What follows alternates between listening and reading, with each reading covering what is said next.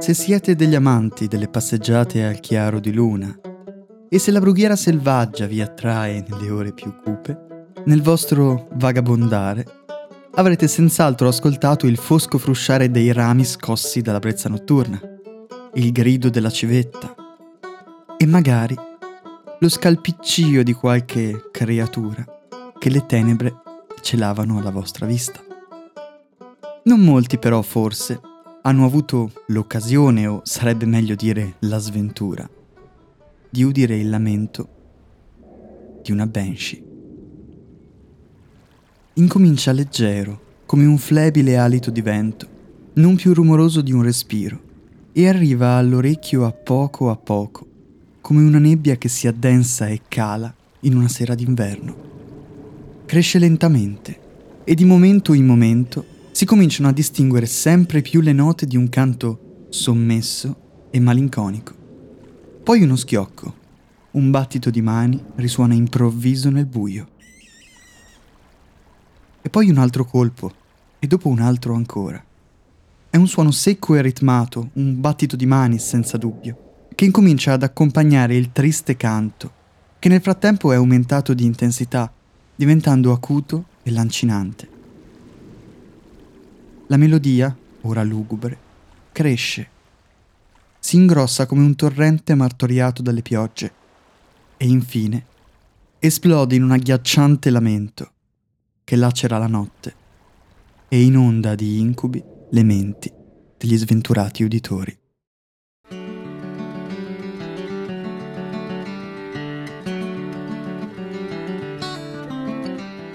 Questa è Irlanda Arcana, un podcast di mitologia, tradizioni e musica irlandese.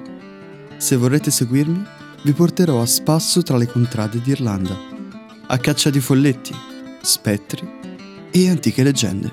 Il mio fuoco di torba è già acceso e mi sono già versato un paio di bicchieri di buon whisky, che da quelle parti chiamano succo d'orzo. Mettete a bollire una tazza di camomilla o prendetevi un bicchiere di succo di mirtilli se preferite. Dopodiché non ci resta che iniziare il racconto. Sono Luca Milanesi e questa è Irlanda Arcana.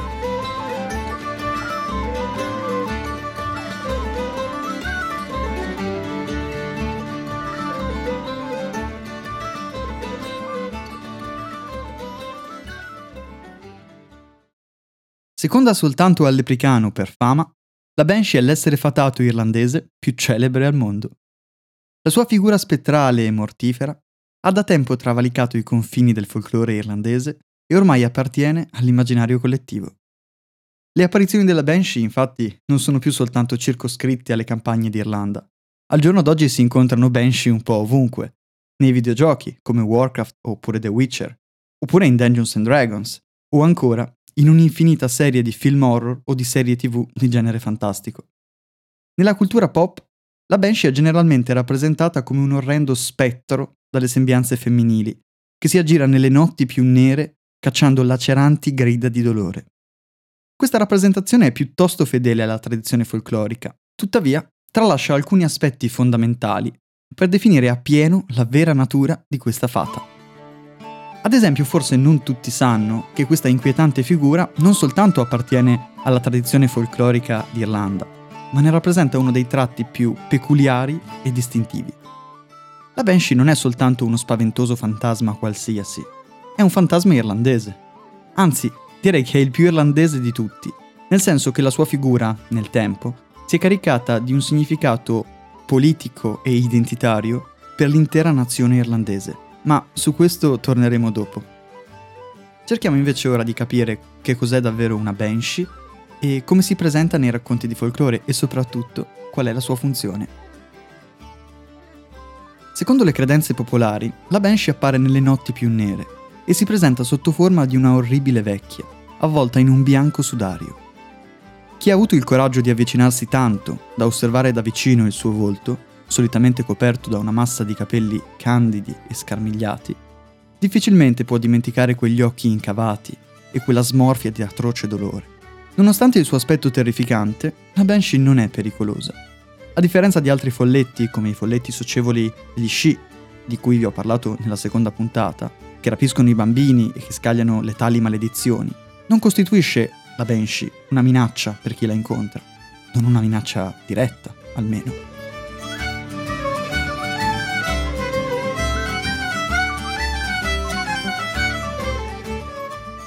L'apparizione di una Banshee, preceduta da gemiti e da lamenti strazianti, è foriera di morte. Per un abitante delle campagne d'Irlanda non c'è presagio peggiore.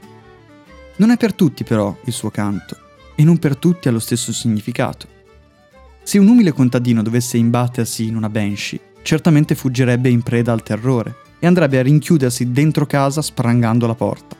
Una volta davanti al fuoco però, al sicuro e in casa propria, le grida dello spettro potrebbero certo raggiungerlo ugualmente e riempirgli il cuore di paura. Tuttavia il contadino, nonostante il terrore, saprebbe bene di non avere nulla da temere. Né fuori né dentro casa, la Banshee potrebbe fargli alcun male. Non è per lui che canta questa creatura disperata. Non è la sua morte che sta annunciando, né quella di un suo parente. Se invece ad ascoltare il canto fosse un nobile cavaliere o una dama di antica stirpe, beh, la faccenda sarebbe diversa. In quel caso, insieme al terrore, si presenterebbe anche una reale preoccupazione per la propria vita o per quella dei propri familiari. La Banshee, infatti, accompagna e assiste soltanto le antiche famiglie di stirpe gaelica e si presenta unicamente quando la morte di un membro di una di queste famiglie è ormai vicina. Questo spirito dolente, che è una sorta di seguace, di attendente della famiglia, ha il potere di prevedere il luttuoso evento e anche il compito di annunciarlo, attraverso proprio il suo canto. Non è la sua voce a provocare direttamente la morte è già stata stabilita. I suoi lamenti, al contrario, sono soltanto un monito, un avvertimento, che ha lo scopo di avvertire i parenti che la morte sta per sopraggiungere per portare via un loro caro. Nonostante il suo aspetto spaventoso, la Banshee è uno spirito protettore, dotato fra l'altro di grande empatia, al punto da condividere con la famiglia lo stesso dolore per la perdita di un parente. Essendoci in Irlanda numerose famiglie di antico lignaggio gaelico, non esiste di conseguenza una Banshee soltanto, ma ne esistono tante, una per ciascuna famiglia. Un fatto curioso è che alcune possiedono addirittura dei nomi propri. Per esempio Aine è il nome della Banshee dei Fitzgerald della contea di Limerick, mentre Cleona è il nome proprio della Banshee dei McCartys della contea di Cork, di cui parla Thomas Crofton Croker e di cui anche noi parleremo più tardi. Prima però di raccontare di Banshee con nomi propri e legate a specifiche famiglie, soffermiamoci ancora sull'origine di questa figura. Cominciando dall'etimologia, la parola Banshee deriva dal gaelico Ben-Shi, ed è letteralmente una donna, cioè Bin, che appartiene al popolo fatato. Come vi ho raccontato negli episodi precedenti, Shi è un termine che in gaelico ha vari significati. Indica sia i folletti, sia i forti fatati, cioè le colline fatate, all'interno dei quali i folletti abitano. Secondo la classificazione di Yeats, che distingue tra folletti socievoli e folletti solitari, la Banshee, come il Lepricano e anche il Puca, è un folletto solitario, anzi, meglio, una fata solitaria. Ci sono sì state occasioni particolarmente tragiche e luttuose in cui sono apparse simultaneamente più Banshee. Tuttavia si è trattato di eventi assolutamente eccezionali ed estremamente rari, per cui la Banshee è generalmente considerata un folletto solitario. Ad accompagnare talvolta la Banshee però c'è a volte un'altra visione orrenda.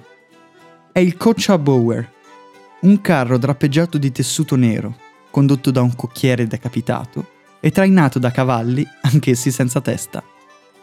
È il Dullahan, il cavaliere senza testa, e vi parlerò di lui in una delle prossime puntate. Nei poemi medievali irlandesi, la parola Banshee non ha nessuna connotazione negativa e si usa generalmente per indicare un essere fatato di genere femminile che abita all'interno delle colline dei folletti. La Banshee delle antiche leggende non è quindi una creatura afflitta che piange per la morte di un membro di una nobile casata, è semplicemente una fata. L'utilizzo del termine Banshee per indicare un essere orrendo e spaventoso è piuttosto recente e risale probabilmente al 600 o forse al 700. Più antica e complessa è invece l'origine del costume da cui nasce questa figura. Intendiamoci, io non sono qui a mettere in dubbio l'esistenza della Banshee o dei folletti.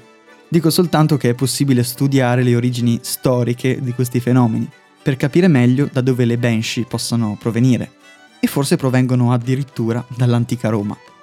Nell'antica Roma, in occasione della morte di personaggi illustri, venivano organizzati importanti cortei funebri.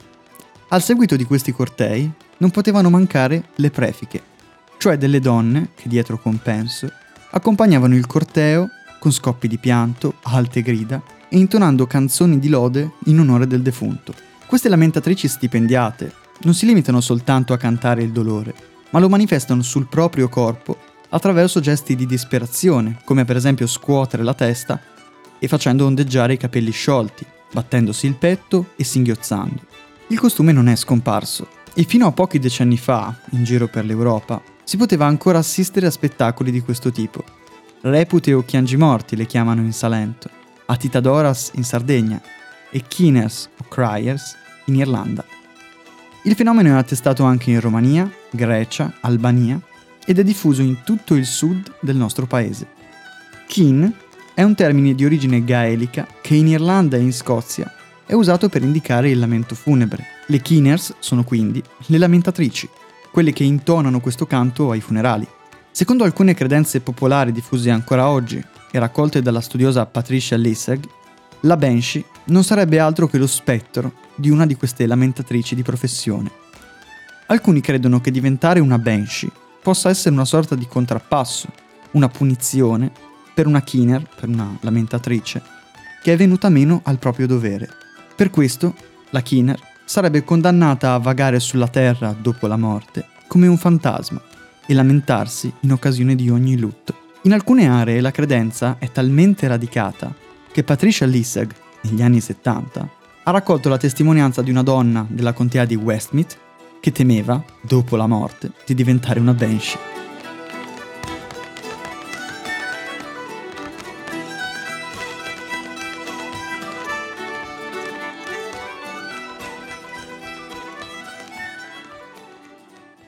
A rendere celebre in letteratura la figura della Banshee è stato sicuramente fondamentale il contributo dello scrittore irlandese Thomas Crofton Croker. Croker, nato a Cork nel 1798, fu tra i primi in Irlanda ad interessarsi di antichità, folklore e tradizioni popolari. Croker ha viaggiato in lungo e in largo per tutta l'isola, alla ricerca di storie e di canzoni da collezionare. La sua opera più famosa è certamente Fiabe e tradizioni dell'Irlanda del Sud, letta e apprezzata da Walter Scott e tradotta soltanto un anno dopo in tedesco dai fratelli Grimm. Due sono le storie che Croker dedica alla Banshee e ce la descrive in questo modo in un racconto intitolato La Banshee dei McCarthy.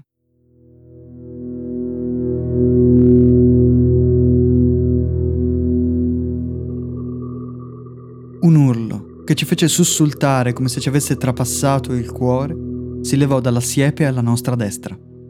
Se si potesse paragonarlo a qualcosa di questo mondo, sembrava il grido di una donna raggiunta da un colpo improvviso e fatale, che stesse abbandonando questa vita con un lungo lancinante dolore di mortale agonia. «Che il cielo ci protegga!» esclamò mia madre. «Larry, va di là della siepe a soccorrere quella donna, se non è già morta!» «Donna», disse il cocchiere, «non è una donna. Anzi, più presto andiamo e meglio è». Poco dopo udimmo in maniera chiarissima un forte battere di mani, seguito da una serie di grida che parevano esprimere l'estremo grado di disperazione e di angoscia e che sembravano provenire da una persona che corresse all'interno della siepe per procedere pari passo alla nostra cavalcatura. Era alta e sottile, a capo scoperto e con lunghi capelli che si muovevano intorno alle spalle e con indosso qualcosa che poteva sembrare un ampio mantello bianco. Chi si è imbattuto in questo spirito sa bene che non è facile descrivere una Banshee. Si manifesta soltanto di notte ed è spesso un'apparizione fugace da cui i testimoni scappano inorriditi. Spesso veste di bianco, ma non mancano racconti in cui indossa abiti e scarpe e un cappello di colore rosso vivo. Il rosso è il colore distintivo degli sci, cioè dei folletti d'Irlanda, che nelle vecchie storie portano spesso un indumento rosso e spesso un cappello a tricorno, che permette di riconoscerli proprio come esseri fatati. Riguardo al suo aspetto, quasi tutti concordano sulla sua estrema magrezza e sui capelli sciolti, scossi da movimenti frenetici e disperati, un po' come le lamentatrici di cui parlavamo prima.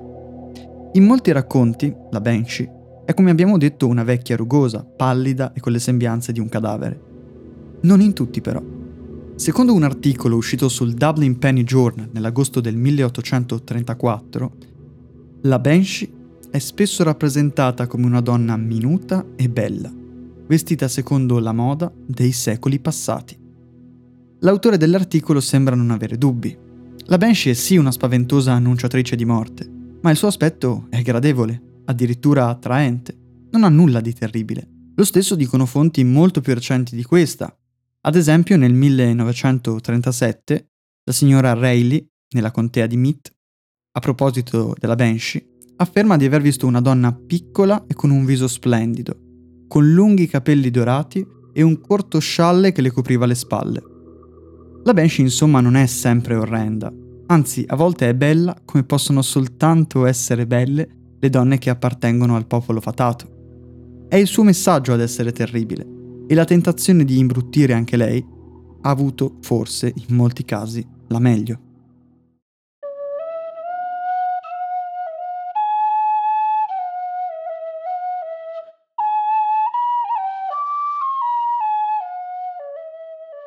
La Banshee, come abbiamo detto, è una creatura tipicamente irlandese e fortemente legata alla storia di questo paese, non soltanto in senso culturale, ma anche politico.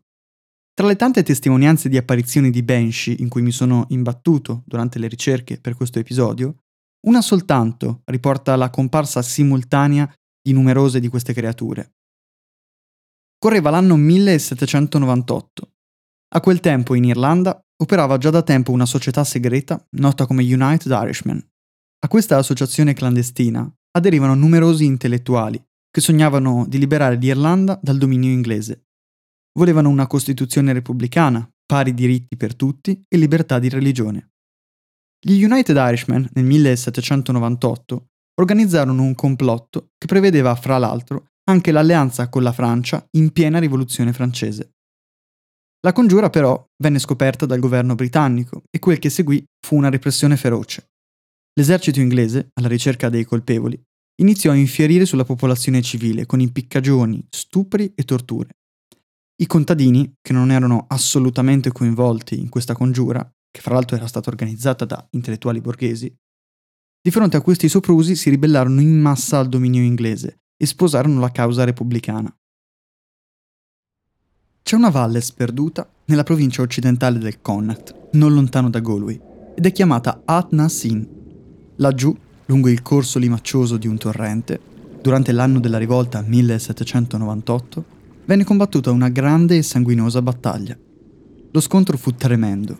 In quell'occasione, come in molte altre di quel terribile anno, i ribelli irlandesi, armati di sole picche e fionde contro un esercito ben equipaggiato come quello inglese, morirono a migliaia.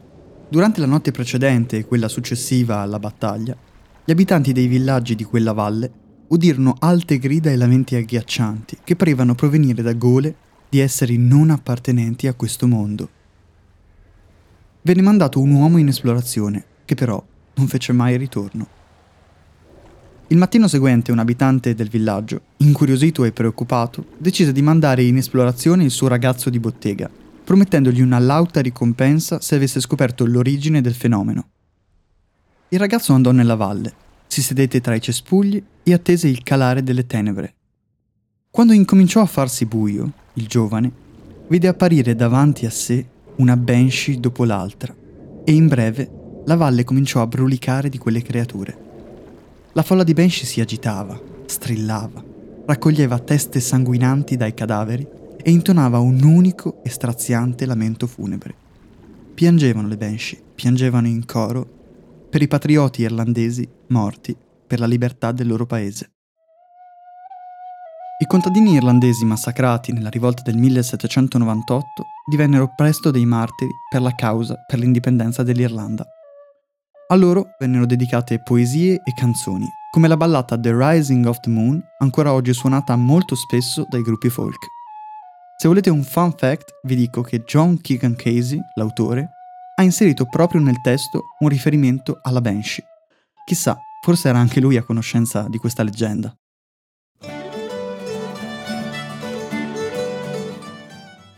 In questo clima nazionalista non poteva dunque mancare una controversia relativa alla Banshee all'interno dell'eterna lotta, in questo caso fortunatamente non armata, tra Irlanda e Inghilterra. Si tratta di un fatto curioso e che fa sorridere perché riguarda la famiglia di un noto scrittore irlandese dell'epoca vittoriana. Sto parlando di Joseph Sheridan Le Fanu, maestro della ghost story e autore di Carmilla. Ebbene, la prozia di Joseph Sheridan Le Fanu, Elizabeth Le Fanu, non soltanto era fermamente convinta dell'esistenza della Banshee, ma sosteneva che la famiglia Sheridan ne possedesse addirittura una. Diceva addirittura di aver sentito lei stessa la Banshee mentre intonava il suo lugubre lamento appena fuori dalle finestre della residenza di famiglia. Elizabeth Le Fanu, fra l'altro, riferisce di aver sentito il canto della Banshee non in una giornata qualunque, ma lo stesso giorno in cui riceve la notizia della morte di sua madre, Frances, scomparsa in Francia soltanto pochi giorni prima. Elizabeth Le Fanu, quindi, secondo le credenze popolari, non tardò ad associare il canto della Banshee al luttuoso evento che la riguardava e interpretò la presenza della Banshee come un segno premonitore. Avere una Banshee nel proprio seguito era ovviamente un elemento di prestigio, un vanto, perché, come abbiamo detto, soltanto le antiche famiglie nobili ne hanno una. Le antiche famiglie nobili gaeliche, cioè irlandesi.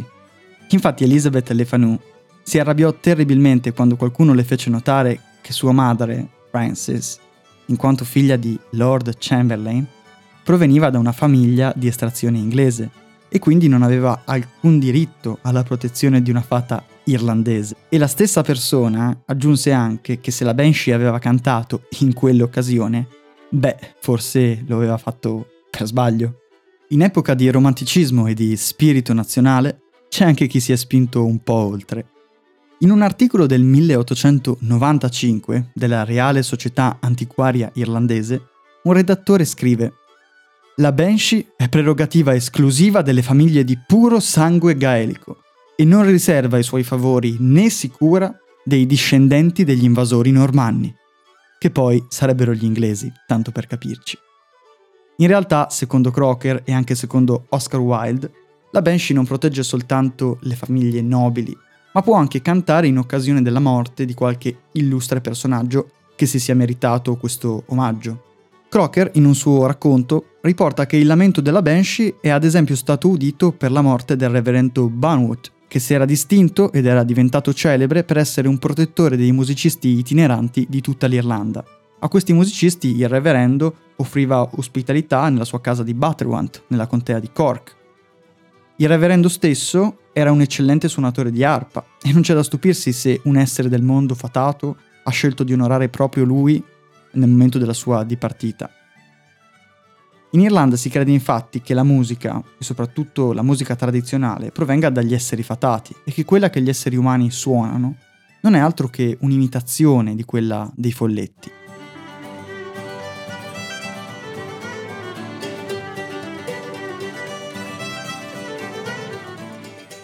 Nella musica tradizionale irlandese non poteva mancare un brano dedicato alla Banshee, ed è esattamente quello che state ascoltando in questo momento.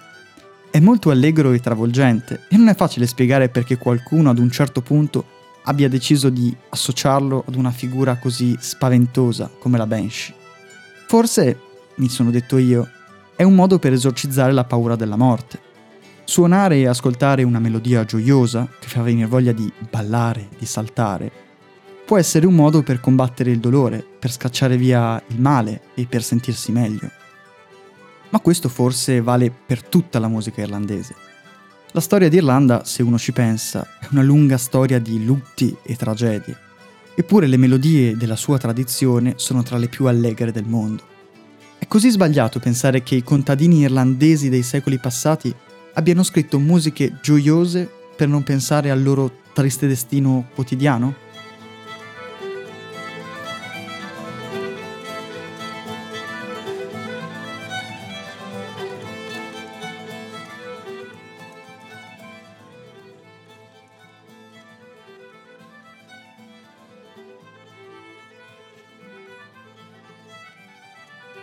A proposito di musica, per concludere, vorrei lasciarvi con una chicca. Abbiamo parlato fino ad ora del lamento o del canto della Banshee, chiamatelo come preferite. Se qualcuno di voi si è per caso chiesto come suona questo canto, beh, sarà presto accontentato. Non perché io sia andato a caccia di Banshee armato di microfono, ma perché il lamento della Banshee è registrato in uno spartito pubblicato alla metà dell'Ottocento da due viaggiatori inglesi, i coniugi Hall, che hanno attraversato tutta l'Irlanda e raccolto storie di folklore e canti.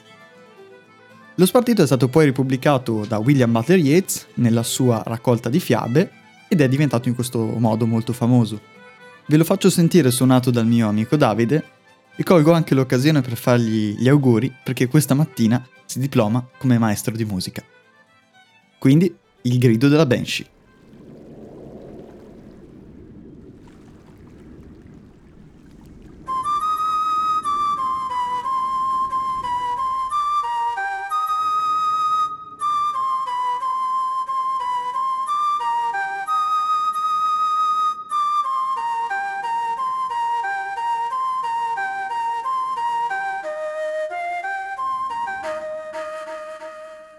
Con questa curiosità musicale siamo arrivati alla fine. Vi ringrazio per avermi accompagnato anche in questa passeggiata notturna a caccia di spettri. Se avete delle curiosità, delle domande o vi va semplicemente di saperne di più di folletti, lasciate un commento sulle pagine social di Irlanda Arcana. E se l'episodio vi è piaciuto, consigliatelo ad un amico. Grazie per l'ascolto e ricordatevi, se non siete dei nobili ma dei poveri come me, della Banshee non dovete avere alcuna paura.